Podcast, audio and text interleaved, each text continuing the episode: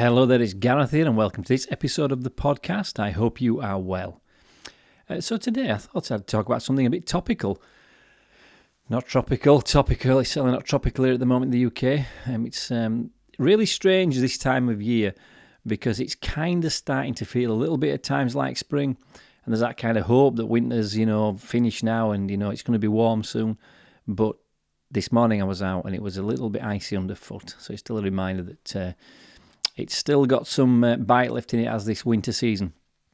But what is going on at the moment, which I want to talk about today, is the Winter Olympics. So that's why it's topical, because right now the Winter Olympics are, are going on.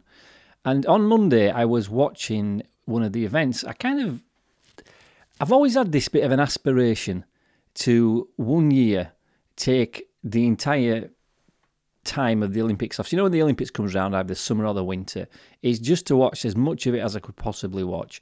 And I've always thought it'd be nice to take a bit of time off and just watch the sport, whether that's the Olympics in the summer, Olympics in the winter, even maybe the World Cup, something like that. But just do that. I haven't done it yet. It's on my list of things to do. Um, but what I do like to do when it's on is, is occasionally watch it. So I've been treating myself the last week or so since it started the Olympics. I have been treating myself to watching a little bit of it on a morning. I kind of give myself a, a half an hour or so. And on Monday, I was watching something called the biathlon.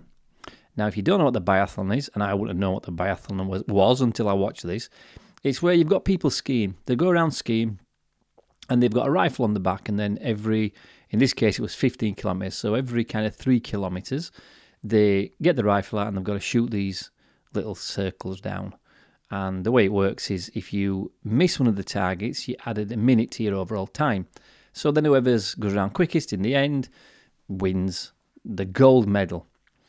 And I thought there was a real learning in this for me because I was watching the athletes and it was it was quite enthralling because you could actually end up if you were uh, somebody who was shooting well, you could go into the the shooting range and if you shot perfectly well, you had no time added to your to to your race.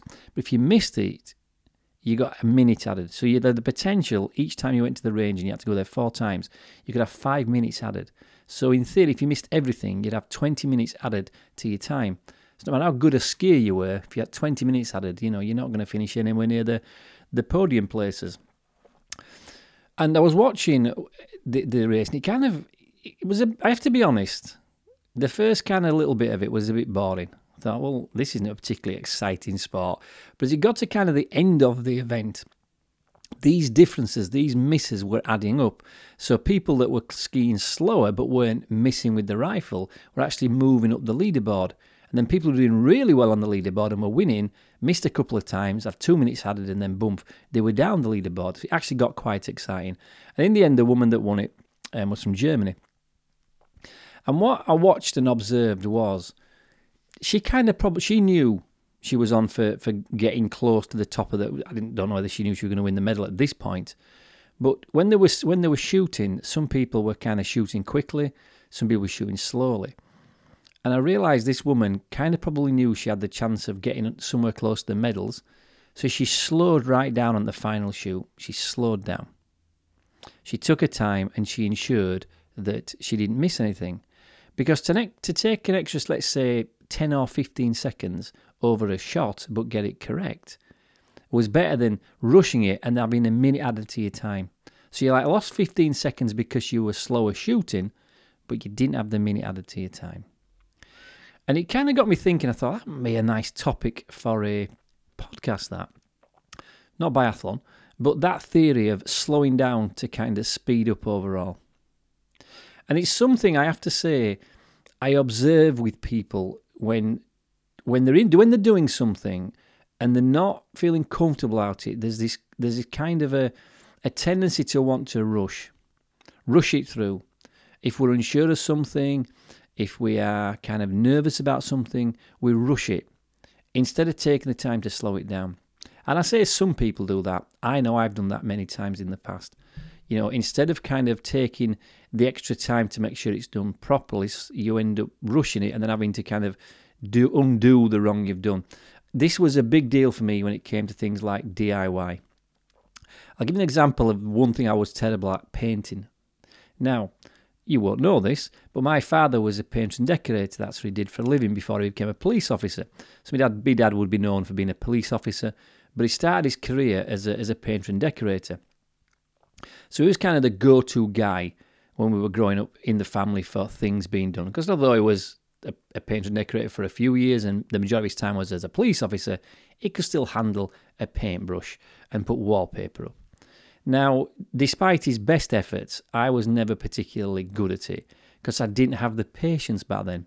Um, as I've got older, I have to say my DIY has improved somewhat, my painting's got better.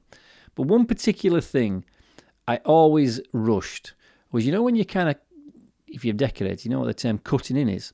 It's let's say you've got a white ceiling, and I'm looking at my office down here when I'm recording this, and I've got a red wall Cutting in is making sure you've got a really, really straight line between the ceiling and the wall.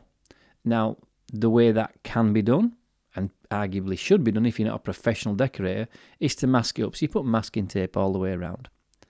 And I could never be asked to put the masking tape on, right? So what I used to do is to try to do it by hand. And it'd be okay.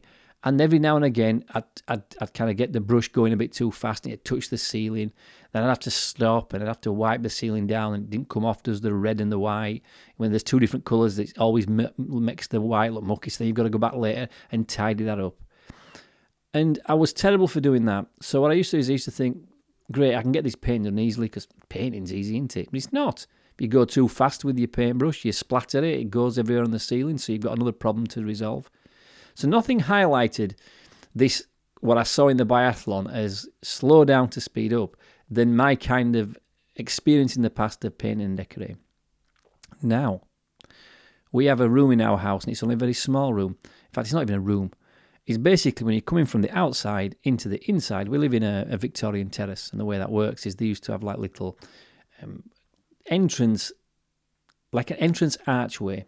And on the, the kind of row terraces we have, some of those have had a door put on the outside because the way they were originally built is there was like a kind of a little kind of kind of um, like a recess you would start, step into where the door was. But most people have walled that up and put a door on, so it looks like there's a there's a door flat with the building where it would have been a recess. So it's a very small room, probably no more than 18 inches deep and about four, uh, 18, 18 inches deep by about four foot, so 48 inches wide. So just enough really to stand in, and that's like the little entrance porch. And we had that decorated um, through lockdown. Well, it was last year or the year before. And it involved me having to paint it. I said I would paint it. Somebody had come and done all the kind of skimming inside, make it look beautiful. I thought, I'm going to paint it. But the last time I did it, I thought, I'm going to use my patience because I had it down and I have it now. And I thought, I'm going to do this properly. So I ended up masking the walls up, taking me time.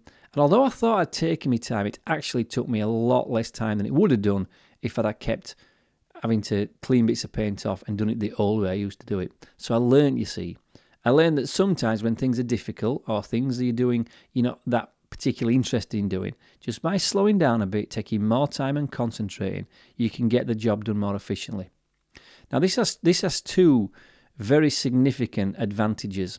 Firstly, you won't make the mistakes. So it does actually end up taking less time. So big advantage is it will be quicker slowing down. And the second big advantage is it gives you a hell of a lot of confidence when you do that thing again. So like now, if I'm asked, I haven't been asked since to do any decorating, but if I was decorating the house, I would do exactly what I did last time. I would mask up and take me time.